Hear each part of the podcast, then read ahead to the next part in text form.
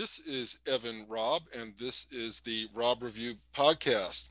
Laura, I'd like to welcome you. It's always great to be able to do a podcast together. Yes, it is, Evan, especially on a topic that we both love. Yes, today's topic is independent reading, the importance of independent reading, and we're going to try to kind of uh, wrap that around the importance of independent reading during a time where many kids are experiencing virtual learning other kids are experiencing hybrid learning, a combination of virtual and actually being in school. So, you know, mom, the uh, one of the things that we talk about a lot is how important independent reading is in an ELA classroom. And now more so than ever, with kids getting less time in school, it, it resonates to me, and I, I know to you too, the importance of uh, encouraging kids to be reading 20 30 or up to 45 minutes per day.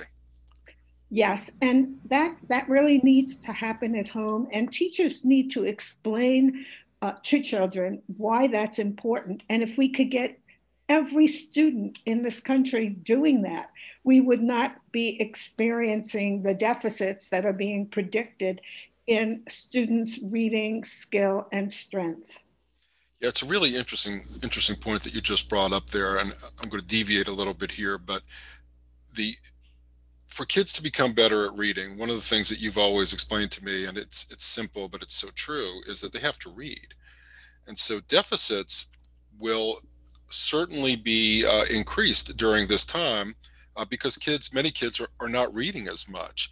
Uh, but the deficits are not increased just because very particular explicit skills are are um, are not having are not being taught. I mean, that's important, and we don't we don't want to discount that.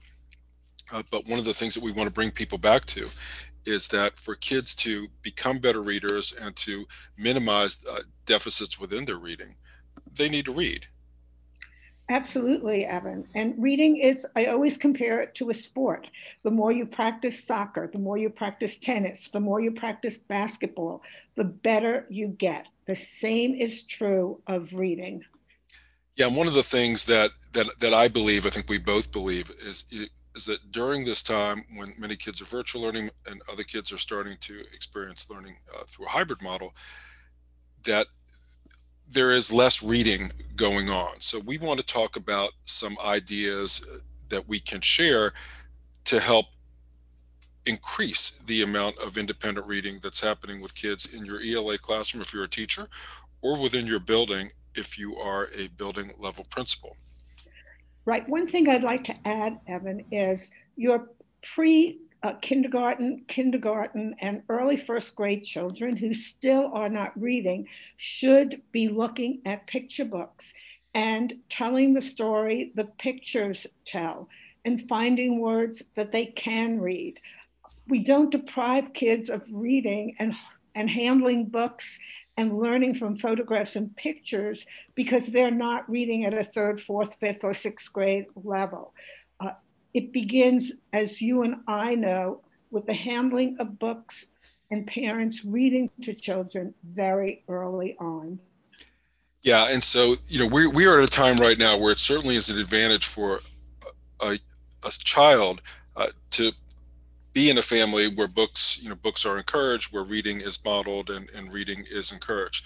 Uh, but unfortunately, there are some that, that don't live in a household where, where, that's encouraged, and many many children would rely on the teacher as they would come to school five days a week to be encouraging them to read and to have opportunities to read independently when they are at school. And so some of those opportunities are missing and therefore some of the, these children are disengaging with their independent reading. Absolutely, Evan. And I think it's important for teachers and schools to send a newsletter to parents, all parents, telling them why independent reading is important and why they need to uh, support it and encourage their child to find a comfortable place in the house with a book and read. Yeah, I think you know that's an important message. You know, we're we're in a time right now where a lot of the communications from schools, and, and I don't discount what I'm going to say because you know I'm doing I'm doing this, which is I'm sending a lot of communications about safety protocols, about social distancing, about the masks and how masks need to be worn in the building, and that they need to have at least two layers. All of those things are important, but while that's happening, you know, we you know, I like you always bring me back to okay, what's the core? What are some main things you want to focus on? Safety, absolutely. You know, safety has to be number one for kids to come to a building and for staff to be in the building. But independent reading and reading is very important.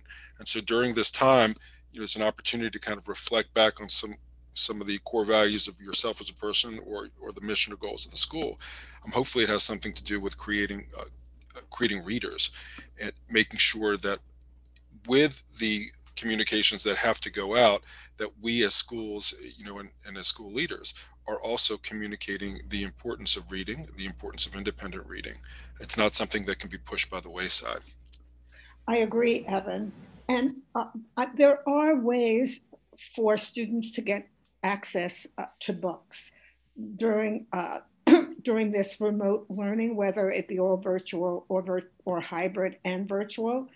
Um, and one thing is, in, in many communities, public libraries and school libraries are open and they have specific hours, but you can go in and check out some books and return them and check out more. That's one thing that uh, that can happen. A lot of schools also uh, will uh, send will have pickup points where they have uh, bags of books for students to take home. So they have enough to read and some choices because there's more than one book uh, in that bag. But one thing um, I, I encourage all students is rereading. If you have a favorite book in your house, or you can check out a favorite book that you've read, read it again. You'll see more, you'll learn more, you'll bond more to the story. Um, and uh, and it's delightful to reread. It's like watching a movie uh, two or three times. So you know that's that's a, a, really interesting point, and I think it's something that that that we forget because I think people are more inclined to listen to a song over and over again, watch a movie over and over. Uh, you know, as I've told you many times, you know, I was always a big James Bond fan, and Ian Fleming was one of the reasons that that I started becoming a reader. But recently, you know, I've especially with the passing, the unfortunate passing of Sean Connery, watched some of the original James Bond movies I haven't seen for a long time, and they're wonderful. And every time I see them, I see something that I didn't see the previous time that I saw it. But the same can be true for books. You know, books don't have to be something that's just read one time and, and is done. But I think a lot of kids believe that they just want to move through it and then move on to the next. But there can be value in going back and, and rereading because you can uh, experience new things that you might have missed the first time that you read the book. The other thing I, I, just want to come back to, you had a really good point about public libraries and, and, school libraries. You know, in my school, one of the things I'm very proud of, but we're a small community, so what I'm going to say is not may not work in really larger communities. But I see my librarian and other librarians in our division really work to kind of reconceptualize the role of a librarian. And one of the things that they're doing is they have a bookmobile and they actually deliver books uh, to families and they pick them up when when um, families are done with the books which i think is just wonderful because it's one more it's innovative and, and it's it's helping kind of break down some barriers to get books uh, into the hands of kids. Yeah, and that's especially important in rural areas uh, where um, transportation might be limited and the availability uh, of a library close by to a home is limited. So delivering books and picking them up and then uh, bringing them back and then sharing them with other children, it's a very powerful statement about the importance of reading. Um, if you have internet connections, there are many poems and stories in the public domain that you can look at. They might not be that relevant uh, to the children of today because uh, to be in the public domain, these materials are 100 or more years old uh, and often don't resonate with the issues and the lifestyle of today's children. But I recommend that you investigate that because you might find something that you enjoy. Also, a lot of schools, Evan, have um, ebook platforms that are free to their students. And those are ways to access contemporary books of all genres. Now, let me ask you just a really, a real concrete kind of question here, which is about how many minutes do you recommend teachers and schools uh, should be encouraging kids to read. Let's let's focus this between grades four and and let's say into high school. How many minutes should kids be reading a day, I, ideally? I would say 45 minutes to an hour, and you could break it up into two different segments. But you know, a lot of times, if you really get into a book, you don't want to put it down. So, uh, but we know from the research and and the research it, it has is scientific in this in this sense that if students read 65 minutes a day, they will meet over the year more than 8 million words. And we know that the more words you have, the better reader you are, the better thinker you are, the better writer you are, because you have language to think and to communicate. Yeah, that's really um, it's an important piece of advice. I appreciate you sharing that. As we head towards the final stretch of our little chat here today, we'll talk a little bit about accountability because this sometimes comes up with with kind of wrapped around. Well, if I'm going to be expecting kids to read 30 or 45 minutes a, a day, you know, how am I going to hold them accountable for that? How do I um, give them a bad grade potentially if they don't do that? Uh, things of that nature and you've talked about this before, but it's important to bring it up, bring it up again. So I'm just going to let you address the accountability very quickly right now. Yes. Well, first of all, you don't grade reading, and you don't give a bad grade for reading because you'll turn the reader off reading forever. Um, it's not something that is graded, and and uh, and it and the accountability is different. I would suggest that uh, students in a notebook should keep a list of the books they have finished uh, and um, any book they abandoned, which is fine. If they didn't like a book, they should not read it. But uh, in hybrid learning in school, every maybe three or four weeks, students can pick a book they really enjoyed or are enjoying and work in a little group and talk about it and share. So, in a way, they're advertising books uh, to their peers. You can do that remotely by putting students uh, in a chat room together uh, that's um, and, and teachers could confer about reading with their students and that's about as far as i go.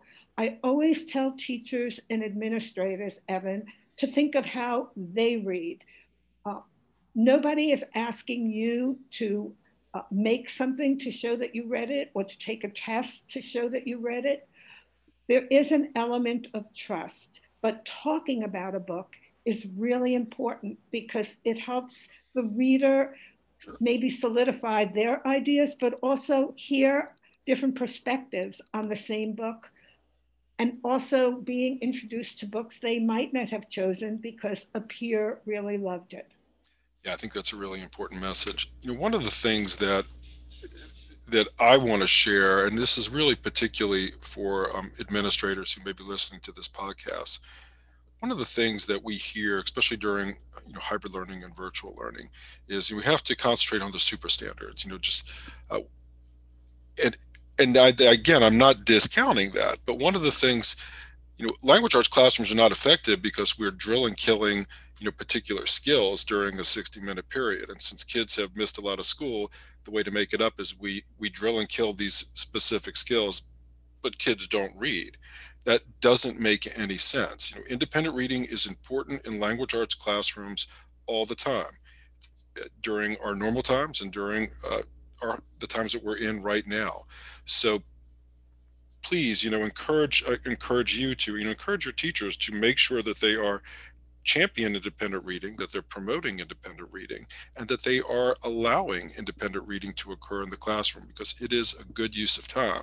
And to an administrator, I would ask you to reflect how are you communicating the importance of independent reading to your teachers, to your students, and to your community, especially during this time during virtual and hybrid learning? Absolutely, Evan. Uh, and the other thing I would add is I want to see all teachers encourage independent reading. Sports, there are phenomenal books about sports heroes. I would love, you know, if you're meeting with a sports teacher, then I would love them sometime to feature a book they're reading or suggest a book that students would like. The same thing with music, with science, with history, with mathematics. Um, we want students to read widely and to know that reading is part of all learning. And Absolutely. yeah, and it's a lifelong uh, habit that brings so much pleasure to you. So let me ask you this as we wrap up the podcast. Um, I'm going to share what I am reading right now with with our listeners, and um, and then I'm going to ask you to share what you're reading. So for me, I um, am actually getting into reading some Stephen King, which I haven't read for a long time, and I'm reading a book called 112263, which I'm about 400 pages into. It's a really big book, but I would recommend that book. And I really enjoy at times reading books that have uh, nothing to do with my profession at all. And I, I don't, and it does not mean I don't read a lot having to do with the profession. I really do. But I just enjoy sometimes digging into some fiction or some stories that that that are just different and in the case of stephen king's a wonderful writer. And so i've really been enjoying that. What about you? Well i just finished a book that i tweeted uh, today uh, fascism by jason stanley. And and i said in my tweet that it should be a book that every high school civics and uh, and and government class requires of its students. It's extremely well written very readable um, and it gives you a lot of insight and makes connections to what's happening in the world today. The next book I'm going to start today is Punching the Air by Ibi Zoboi and Yusef Salaam. Yusef Salaam was one of the uh, Central Park Five who spent a lot of time in jail and then was exonerated. And he's a poet and a writer. And together they have uh, written this book in free verse and I'm anxious to start it. It's about um, a Black teenager who was imprisoned, um, but, but wrongly imprisoned. So that's all I know so far. And I will start it today. But it, yeah, so it's exciting the things that, uh, and what a difference, you know, two different books, but I like to read anything that catches my interest. Um, I'll pick up and read. Well, fantastic. Well, this comes to we come to a conclusion now, rather, to the Robb Review podcast. Hope we shared some tips about independent reading that have helped you out, either affirm things that are happening within your classroom or your school, or potentially uh, got you thinking a little bit about some things that might be able to be a little bit different as we work to, in partnership, to help schools create cultures of reading all across America and all across the world. So thank you very much, Laura, for spending some time with us, with me today for our podcast. It's a pleasure, Evan, and I'm so glad you asked both of us to share our reading because I want teachers to do that uh, and principals to do that with the students in their school so they realize that reading is more than something you do for school. Absolutely. This comes to an end to the Robb Review podcast. We will be back soon with more podcasts focusing on reading and building a culture of reading in your school. Thanks for checking it out.